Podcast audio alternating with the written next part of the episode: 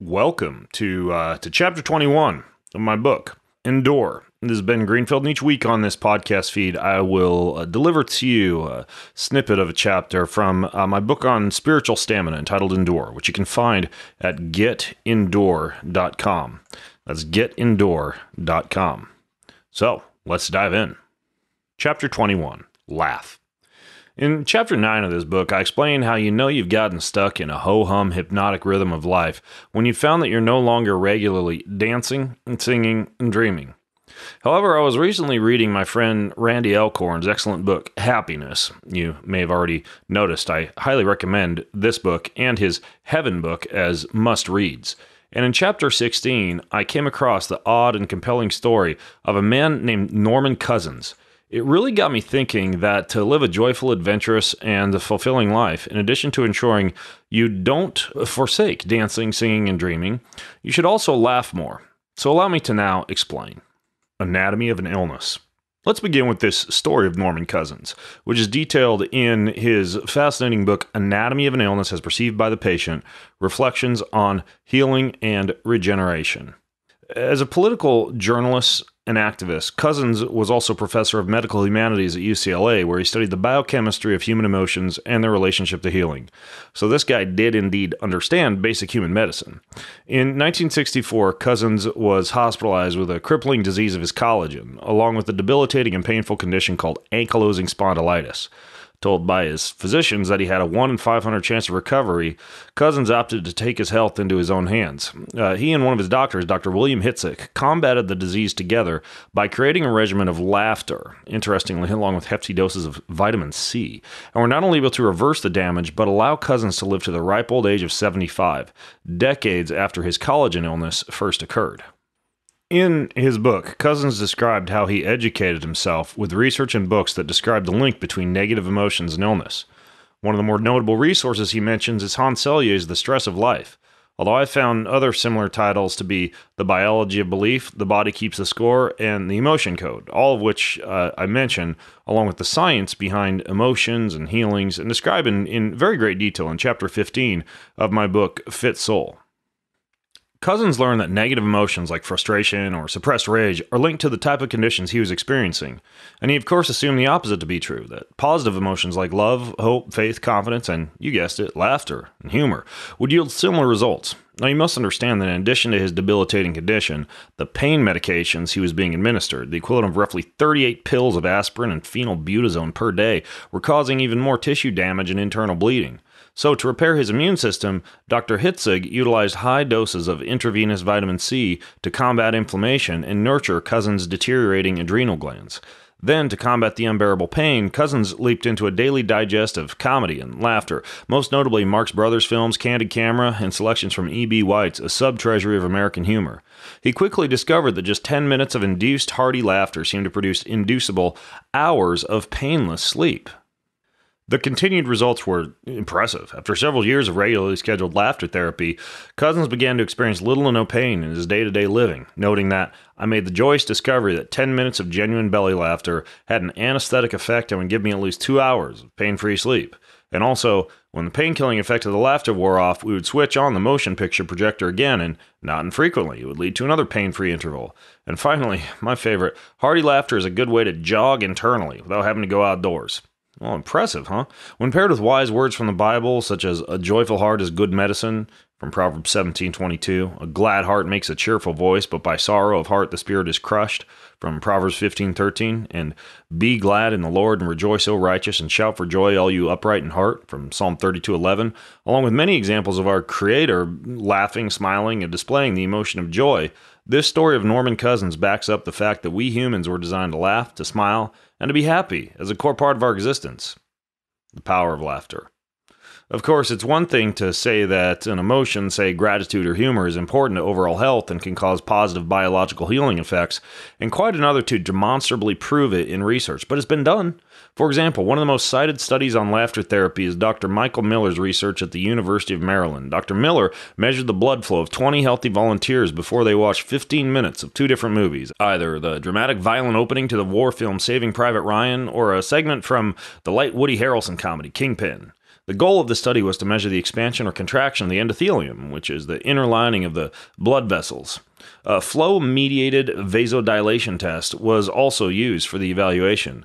This measures blood flow in the brachial artery in an arm that is restricted by a blood pressure cuff and then released. An ultrasound device then measures how well the blood vessel responds to the sudden increase in flow. A total of eight of these tests were given to each of the participants. After watching the stressful intro to Saving Private Ryan, Dr. Miller found that 14 of 20 participants' brachial blood flow was reduced by a constricted endothelium, while 19 of 20 participants' endothelial lining seemed to do the opposite and significantly relax after the Kingpin comedy segments.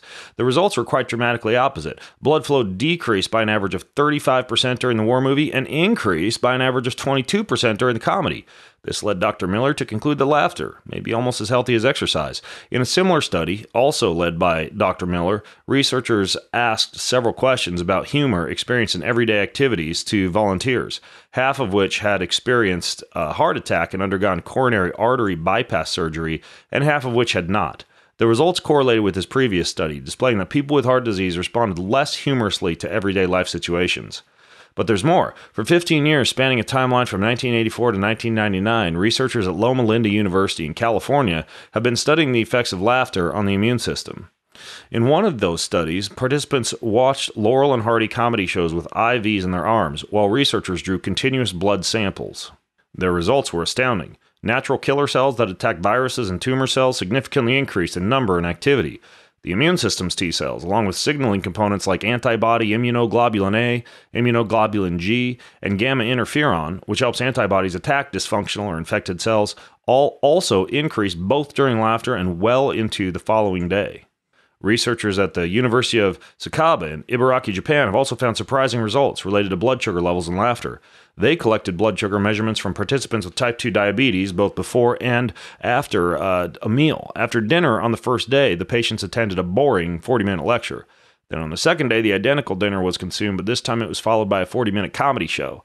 The postprandial or after meal rise in blood sugar was significantly lower following the comedy show compared to the lecture, and the same results seemed to occur even in healthy subjects without type 2 diabetes. The researchers stated that in conclusion, the present study elucidates the inhibitory effect of laughter on the increase in postprandial blood glucose and suggests the importance of daily opportunities for laughter in patients with diabetes.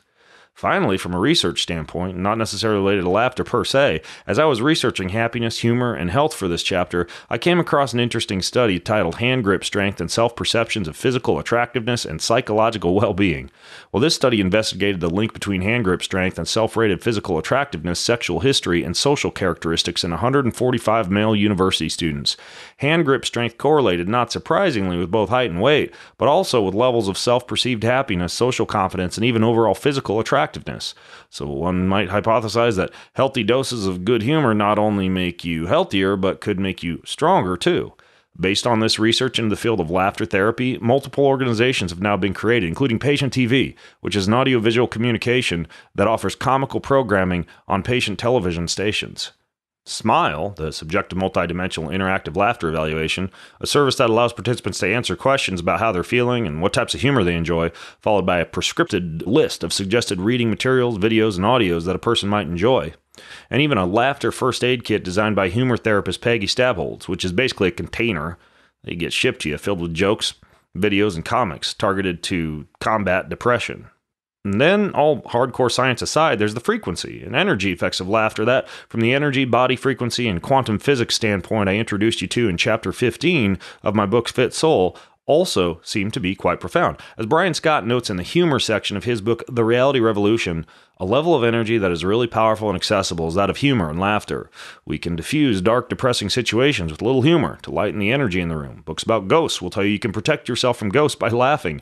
It literally raises the vibrations of energy in a room and can instantaneously change your own energy.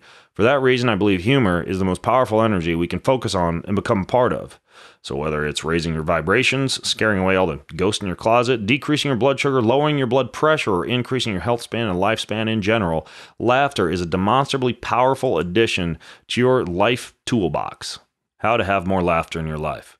So I hope that by now you are convinced of the significant relationship between uh, positive emotions, humor, laughter, and overall health. And I'll link to all that research if you go to getendure.com slash chapter 21. That's chapter 21, should you want to read more. But it's one thing to know you should be laughing more, and quite another to know how to practically implement more laughter, comedy, and humor into your life. Admittedly, this is still something I'm working on myself, as I'm one of those guys who can crush a 16 hour workday totally straight faced and completely forget to smile, laugh, joke, or introduce any other humor or comedy into my own life because, well, let's face it, I'm, I'm busy. However, I have found a few tactics that seem to have worked well for me lately that I'd like to share with you now. Number one, family dinners. For our nightly family dinners, which are one of the most cherished and magical parts of my day and and parts of my I've mentioned multiple times in this book, we all prepare a mouth-watering meal together, then gather around the table over our food, and for nearly an hour play hilarious games like exploding kittens, unstable unicorns, bears versus babies, mustache, gubs, scattergories, telestrations, idiomatic, and all manner of other funny card games and board games that are inevitably covered in food crumbs and grease by the time dinner is done. A gradual game destruction that's well worth the laughter that ensues during our entire family feast. Often we'll precede these dinners by putting on a silly song and having a bit of a dance off, or slipping away after dinner upstairs into my son's bedroom to read a humorous story by authors like P.G. Wodehouse, Mark Twain, or even Jack Handey. Stand up comedy. Well, I eschewed stand up comedy for many years because I considered it to be either a waste of time or chock full of offensive material. I've recently refreshed my love for a good, family friendly comedian, and now when driving in the car and wanting some lighthearted audio or looking for the occasional fun show to watch with the kids, I'm now enjoying stand up comedy once again, particularly from the likes of funny folks like Jim Gaffigan, uh, Brian Regan, Jerry Seinfeld, and Jim Breuer. Jokes. Recently, I've begun, leading up to holidays like Thanksgiving, Christmas, the New Year, etc., hunting down holiday topic oriented joke websites and telling my children and wife themed jokes leading up to or, or on a holiday. You know, silly quips such as, What goes oh? Santa, walking backwards. Or, What did the turkey say to the turkey hunter on Thanksgiving Day? Eh, quack, quack. For some reason, jokes and holidays seem to go together like, well, turkey and cranberry songs. Songs don't have to be funny per se to elicit feelings of joy and happiness. Heck, just the other night as I was listening to a relatively stale science podcast, I pushed the wrong button on my iPhone and accidentally switched it into full blast Kanye West song Stronger. Yeah, I, I have a lot of old songs on my phone. I immediately felt a surge of energy, which isn't surprising, especially relative to the, the podcast I was listening to before the song came on. But I also felt an uptick in overall positivity of mood and even broke out into a smile as I began to sing along. So occasionally taking a break from audiobooks, podcasts, or pure silence to pipe upbeat tunes into your eardrums, bedroom, living room, or office can be a sort of gateway drug into laughing and smiling more as the beats pick up your spirit. Pranks.